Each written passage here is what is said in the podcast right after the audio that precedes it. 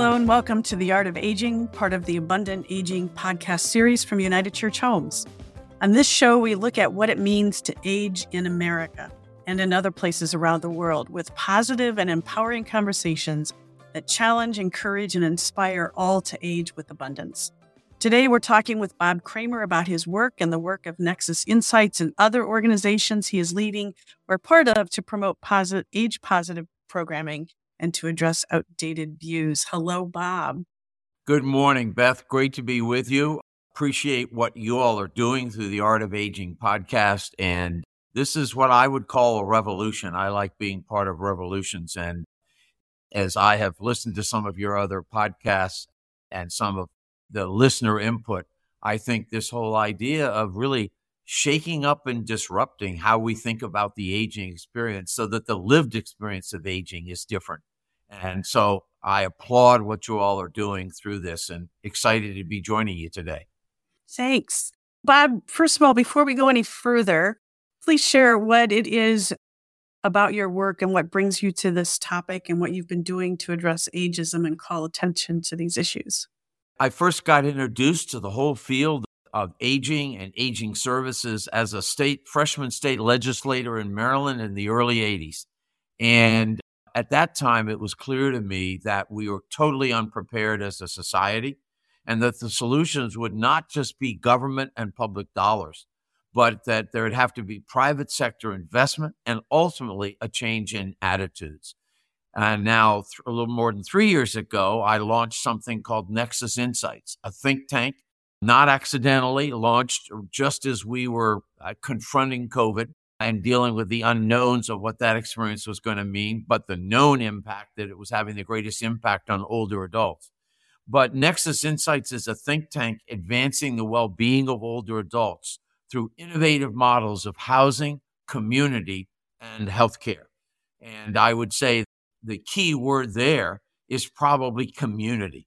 What builds community? Either the communities we're presently in or the communities we can create that enable us to really age magnificently in the final decades of our lives. I'm also part of an organization I founded to educate and attract capital, private sector capital into the aging and senior housing and care space is the National Investment Center for Seniors Housing and Care. I co-founded that in 1991, was its CEO for many years, continued to serve on the board and as a strategic advisor. And then lastly, um, I do a lot of writing and speaking on topics related to aging and and now put a lot of personal perspective in it as a sort of leading edge boomer and with perspectives of my own and for my wife and me and what we look for and want for ourselves and what we think can be the role that our generation can play in in the broader society. Thank you, Bob. Yeah, it's an interesting field that people can study it for spend their whole career in the area of gerontology or, or geriatrics and if they're fortunate enough they'll get to then live what they've been teaching and reflect on okay what do we get right and what do we need to change? And how is the culture changing around us? Yeah absolutely. Absolutely.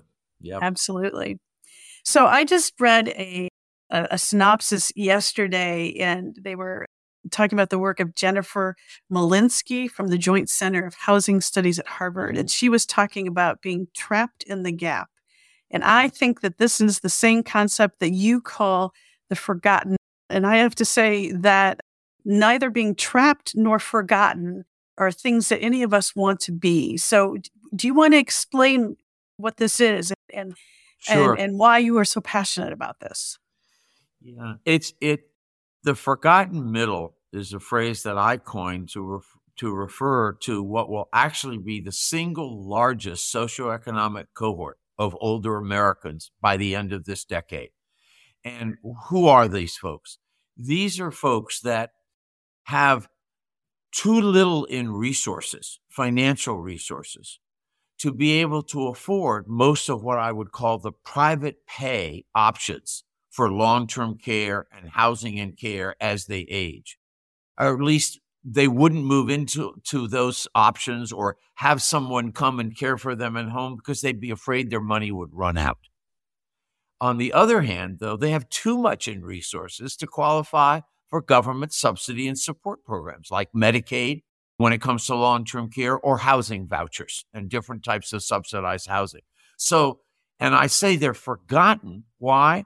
Because the private sector market, investors, senior living providers, they definitely cater to those that can afford their products. And on the other end, the advocacy groups are, you know, doesn't mean all the things are there for the low income folks that should be there.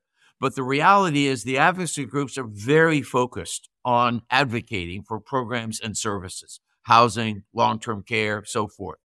But this group in the middle, we know that, you know, in our study, which we did with NORC, the research arm of the University of Chicago, and we projected that this group would be over 14.5 million by 2029. And the SCAN Foundation just paid to have NORC do an update on this, mm-hmm. running the projections through 2033. And the number by then will be well over 16 in this group. And again, there was a wonderful story just a couple of weeks ago by Christopher Richmond, a reporter for the Washington Post, on this forgotten middle. And one of the most telling phrases there, he gave he put a human face on who these people are. And the one, and this one couple, and the woman was trying to provide herself and find care for her husband.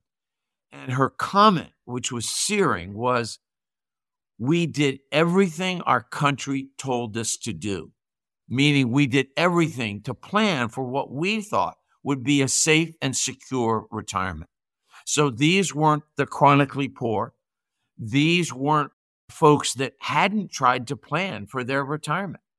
But what they were finding was her husband's care needs and the dollars that, that cost being part of this forgotten middle were wiping them out financially, and they still couldn't get the care they needed. And the physical and emotional burden on her as the caregiver was huge. And so this is a national crisis. And NIC, I refer to it as my capstone project at NIC, meaning, okay, I've got the private sector investment community focused and understanding private pay seniors housing. Well, now here's a real challenge. Here's the most, uh, the largest underserved cohort of adults over age 75. And, and there are no programs for them, hardly anything. And so, how are we going to serve this group? This is a national challenge. And there was just another lengthy article in the New York Times. Again, each of those, the Post piece, the New York Times piece, both what I would say put a human face on this problem. They did a great job underscoring the challenge, the problem. Now we got to move to the solution. Yeah. And it, it strikes me that the woman that you were illustrating recognizes part of the challenge that we tend to say that it's everyone's individual responsibility to plan for retirement. And if you don't have enough, then it's your fault.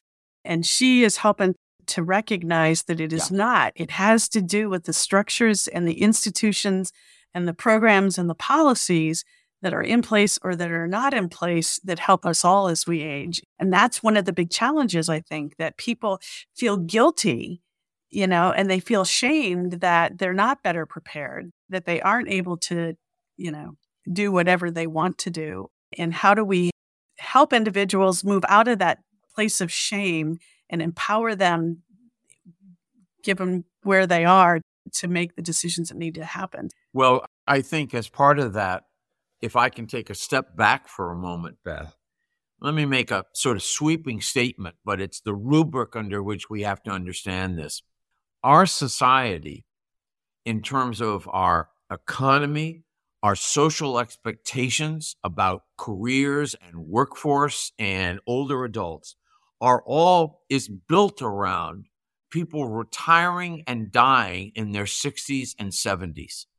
And we haven't adjusted to the fact that with the longevity revolution, many people who, quote, retire at 65 are going to have a third of their life ahead of them. And so, how do you have planned, purposeful longevity and prepare for that when so many of the social, you know, the social norms and expectations, for instance, the mandatory retirement ages and pushing you, so to speak, out, and then when you try and come back in, or zoning, alternative dwelling units, and the ability to have a small dwelling unit such that you know you have your own space at age 82, but your daughter or your son and their family are literally 50 feet away. You know, whether it's zoning policies, whether it's retirement policies, whether it's financial planning and financial advisors, none of them have woken up to the new reality. And so, you know, my friend Joe Coughlin at the Age Lab at MIT has been doing a series of programs and podcasts and blogs. And part of his focus has been the whole world of financial advisors and retirement planners. Because, you know, uh, what I laughingly refer to are you going to have enough to, in a sense, do some of the key items on your bucket list before you kick the bucket? With the idea being that when you retire, you'll have maybe five to 10 years ahead of you. Well, the reality is many people will now have a whole new stage of life ahead of them. And have you planned for that stage? I mean, one of the, I was just talking at a lunch yesterday and was talking about how this creates an unprecedented opportunity as we disrupt higher education. Higher education has been focused on students between the ages of 18 and 30. And the fact that this is your education, quote, for your career. But as we are seeing the challenges of small liberal arts colleges with declining enrollments, as basically the number of 18 year olds going off to college is shrinking, this gives an opportunity for a college and university to rethink who their student is and rethink who their professor is and rethink who's living in their dorms. Just as a for instance, I would argue we're now going to have three distinct groups that are going to want to learn. One group, that traditional group, 18 to 30. Second group, the group that is retraining or learning new for a n- next career, either because maybe their first career, Chat GPT or a robot has put them out of their first career, or because of the fact they've now raised their kids and now they want to think about doing something differently. Or because of the fact they were in a physically dangerous or demanding job from which they've now retired. Think military, think public safety, think construction. But now taking the retirement from that job, but now what am I going to do next? So there's that age of, I would say, really 45 to 65, where you're retooling and relearning for what's next. But then there's also going to be a third group, which I expect to be part of. And that's the group that's basically 75 to 110, where they see learning as not lifelong learning, but learning, as my friend Chip Conley likes to say, for a long life. And they are excited to go back to school, but they're also, you know what? They're really inexpensive faculty. They're not looking for tenure. They're not looking for health insurance. And yet, many of them would love to be able to teach. So, these, that's just one area where the longevity revolution is going to turn higher education upside down. But uh, sadly, there aren't too many yet college administrators and university leaders that are realizing this opportunity to really rethink who are their students, who are their professors, and who's going to live in their dorms. And I think that kind of multi generational, intergenerational learning, wow, that's going to be exciting. Bob, I'm just sitting here grinning from here and, and biting my tongue that I'm not just sitting here saying amen, amen, pre John, pre John. I've been saying those things and I feel like uh, my voice is wafting in the breeze. I heard Ken Dychtwald last week And he went so far as to say that higher education is the mo- one of the most ageist institutions that we have in this culture. And yeah, so, and it, it, yeah, it and it will. There will be there are there are education leaders and there are institutions that get it. They are few in number, but that's going to be the rethinking education. Now, again, like with many things, as as horrible as COVID was and as much of a tragedy, it has forced us to rethink. I mean, obviously, virtual, which was kind of looked down upon, particularly by many of the quote more elite schools, you know, during COVID, got to revisit. Just as, for instance, telehealth and digital health got a rethink during COVID. And so as is often the case, disasters and great tragedies often, and this reflects the human spirit, are opportunities to learn new ways that we didn't think possible. Okay, so we've talked a little bit about higher education. You started talking about telehealth here. Coming back to the f- forgotten middle here, how so? How do we help to support? What kinds of supports are going to be needed by individuals who who are not living in um, in life plan communities, don't have the money to pay for those things.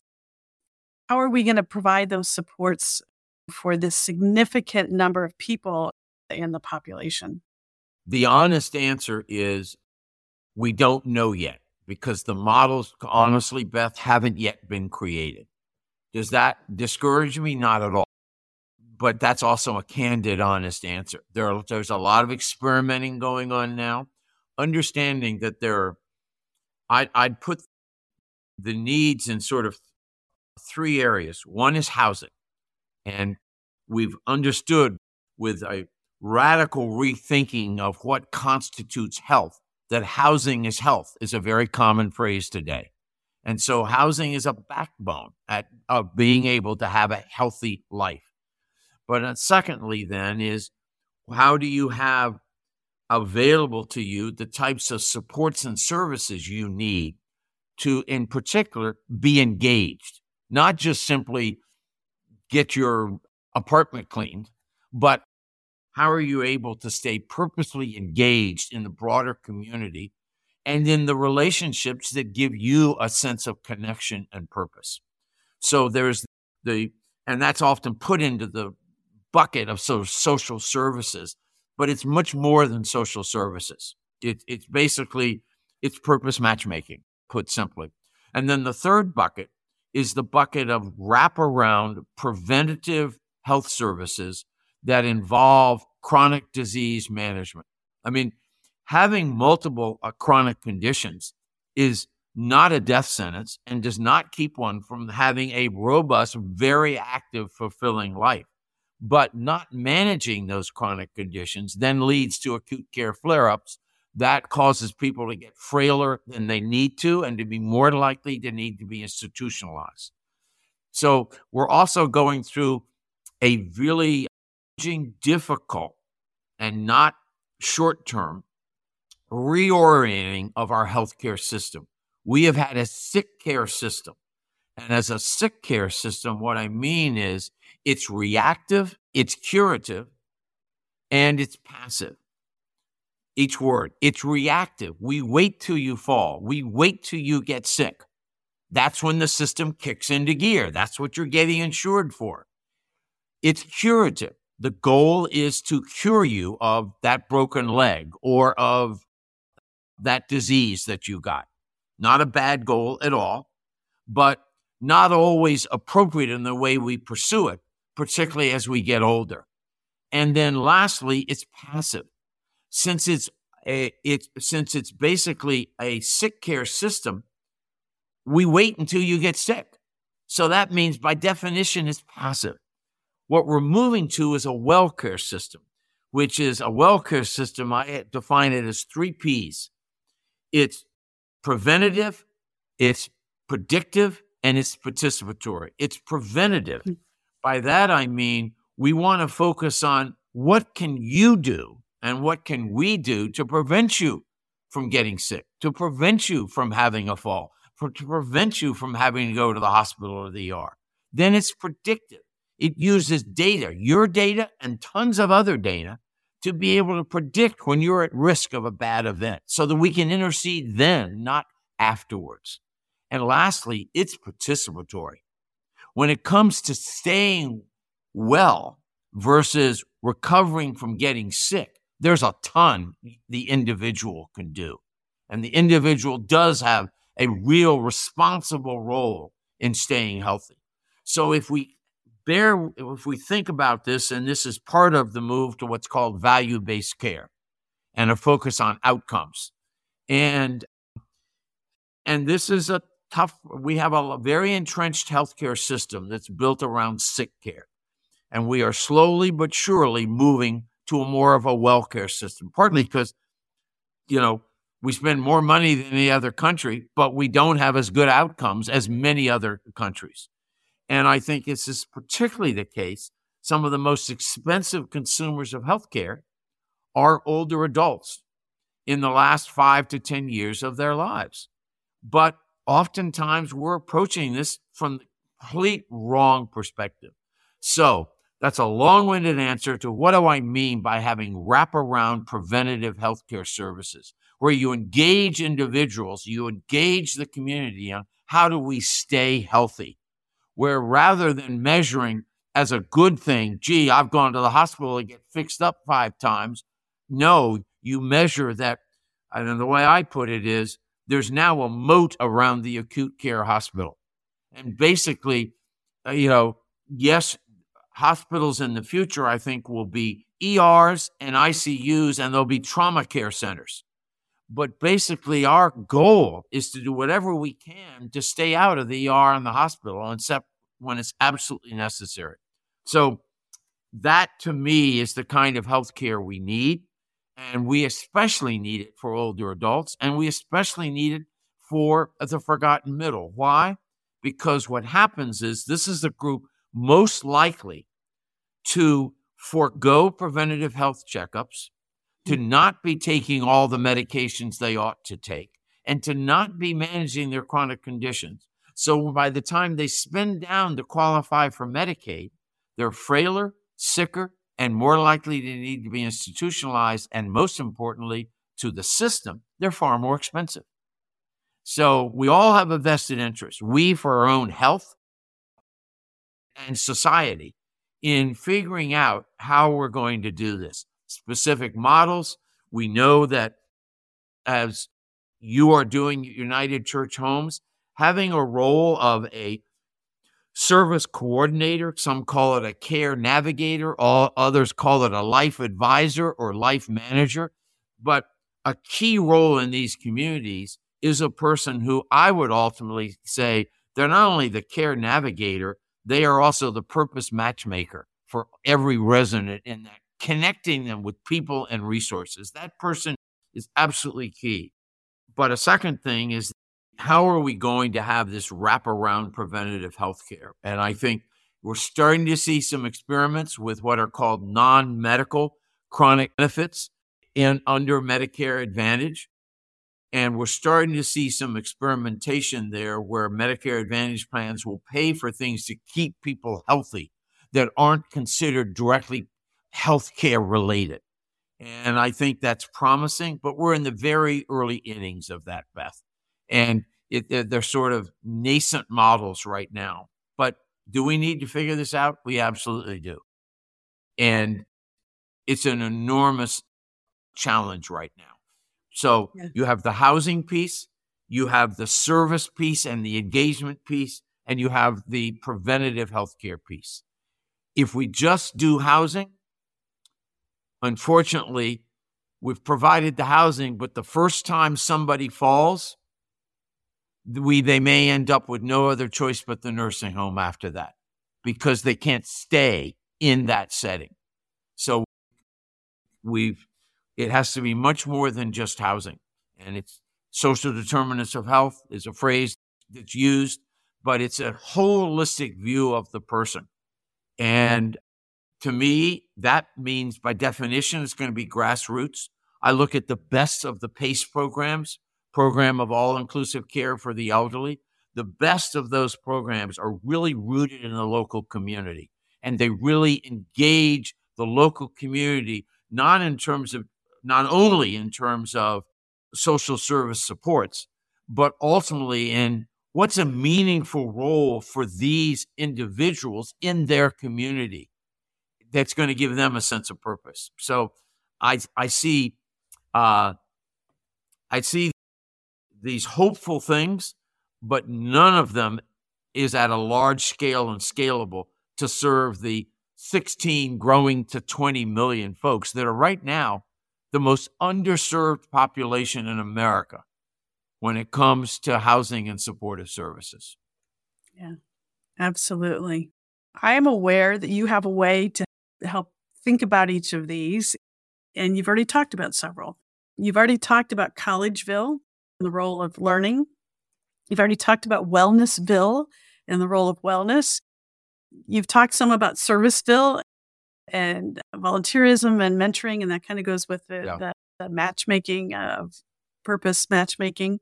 The other two villas that I know are on your list are Changeville and Funville. Do you want to say anything about either of those?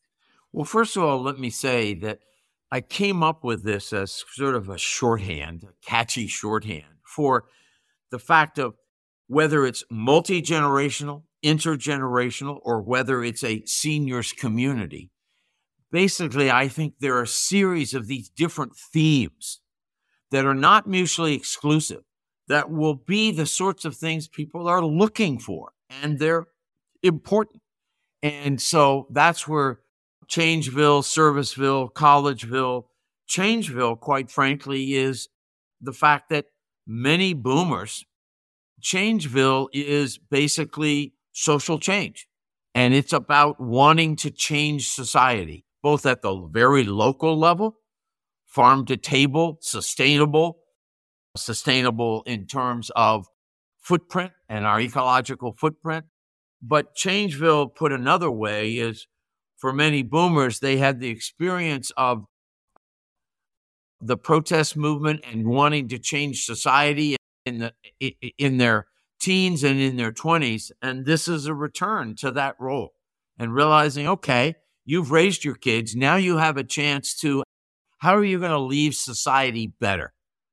And what and so again it can be global warming it can be DEI and belonging initiatives it can be education it can be the this incredible lost learning years of of children, particularly between the ages of five and twelve, where for many kids they lost two to three years of learning.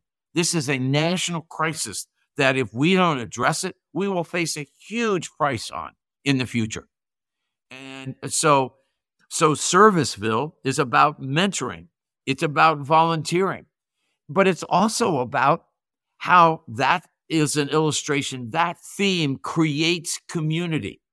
Opus, which is the middle income model that 2Life Communities in Boston is developing. They tested with the prospective residents different levels of volunteer commitment they would want. And the residents chose the highest level. They said they wanted at least 10 hours of volunteer commitment required of every new resident. And when asked why, they said, because we want the others moving into this community with us to be as committed to making this community work as we are.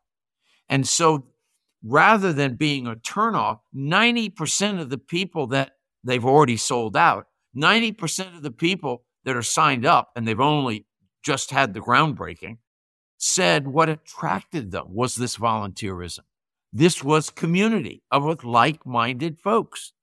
So, Serviceville, by the way, part of Serviceville in the future, one of the payment models for care and housing in the future will be volunteerism and what I call a pay it forward model, where you put in hours it reminded me of the Cambridge Food Co op my wife and I were part of when we were newly married in Cambridge, Massachusetts in 1971.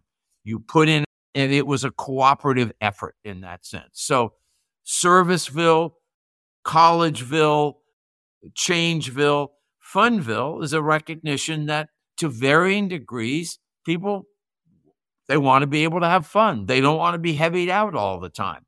Now, for some people, that may be Jimmy Buffett's Margaritaville or Disney's new announcement that they're going to have themed older adult communities.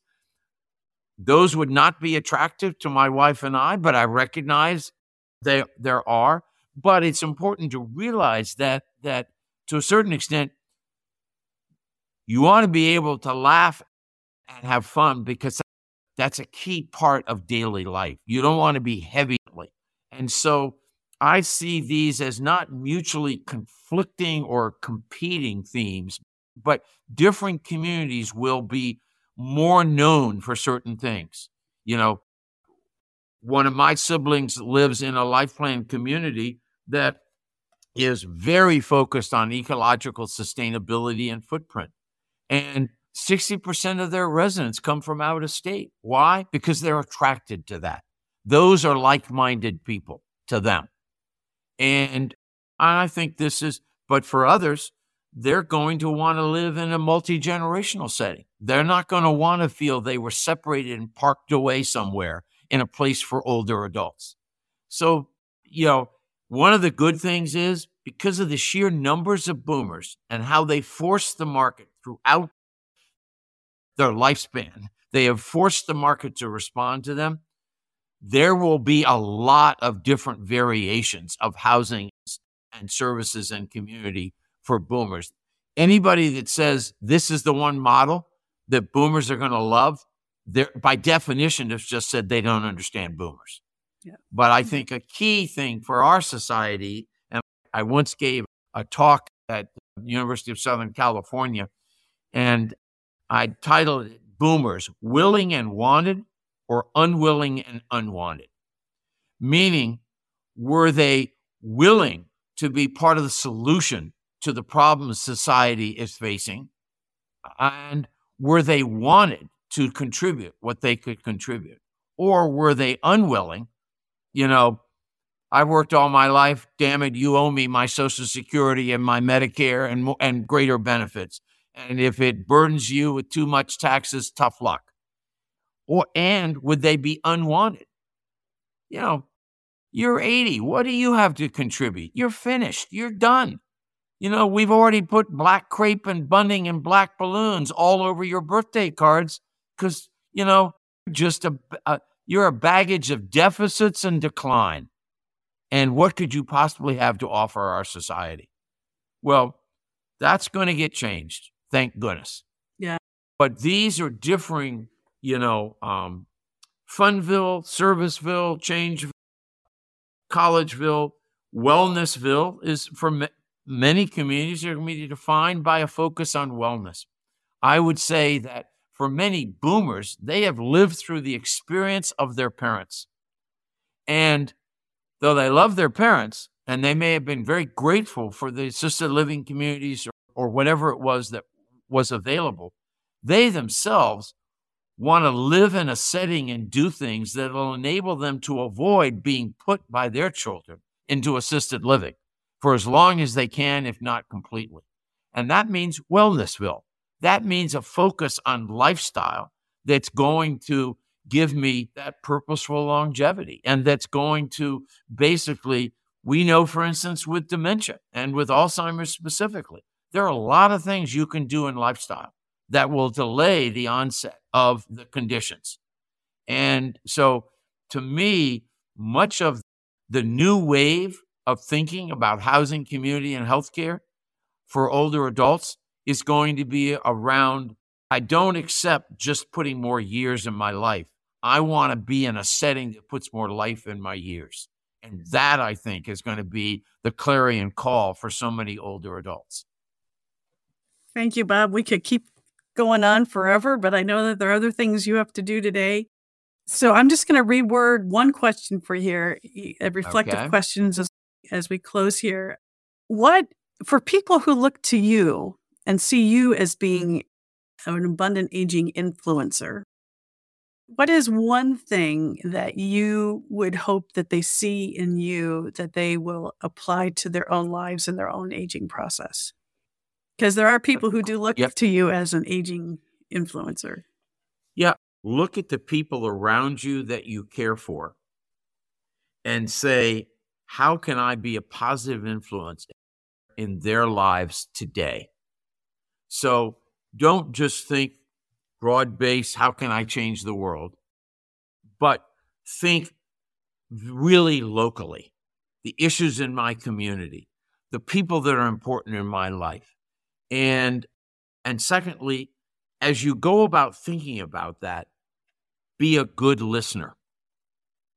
As you go about thinking about that, perfect the art of the good question, which will then make you the good friend, which will then give you the relationship that will last for a long time. And where I think we're human beings, we are wired for purpose, but that purpose is most frequently realized in our relationships with other people. And so, you know, one of the things one has to consciously do as you get older, don't just joke about now you got to read the obituary pages. Our natural friendship groups shrink. So we have to take conscious effort to broaden that group out again.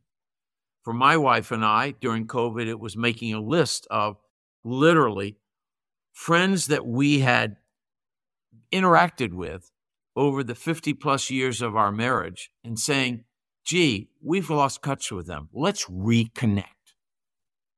And because we realize we have to purposely widen that circle again. Because ultimately, those friendships, those relationships, that's that, and feeling like I need to get up tomorrow because this person's looking forward to breaking bread with me or having a conversation with me. And so I think it's that connectivity. And also, I would say our nation needs it more than ever before. And so to me, those are really um, just absolutely key things. It's local, it's personal, it's relational, but ask the questions. Don't start with the answers. And let the people say amen. Those are words literally to live by. Thank you. Thank you for this time, Bob. Thank you to all of our listeners for listening to this episode of The Art of Aging, part of the Abundant Aging podcast series with United Church Homes. And we want to hear from you. What's changed about you as you've aged? That you what has surprised you most about aging? How do you define abundant aging and who is your abundant aging hero? Join us at www.abundantagingpodcast.com to share your ideas. You can also give us feedback when you visit the Ruth Frost Parker Center website at unitedchurchhomes.org backslash Parker hyphen center. And finally, keep October 6th, 2023 on your calendar when we will be hosting the eighth annual Ruth Frost Parker Center Symposium. You can join us live or virtually for a great day of sessions around this year's topic, Dismantling Ageism. Stay tuned for more information about the speakers. And Bob, do you want to share how people can connect with you? Absolutely. They can reach me through Nexus Insights, nexusinsights.net. They can write me, rgk at nexusinsights.net. They can also reach me through NIC, www.nic.org. But all those ways, and on LinkedIn and on Twitter as well. So I look forward to hearing from your listeners, and I look forward to working together on this journey as we basically rethink and recreate the expectations of aging, leading then to a different lived experience of aging. Peace. Thank you. Thank you.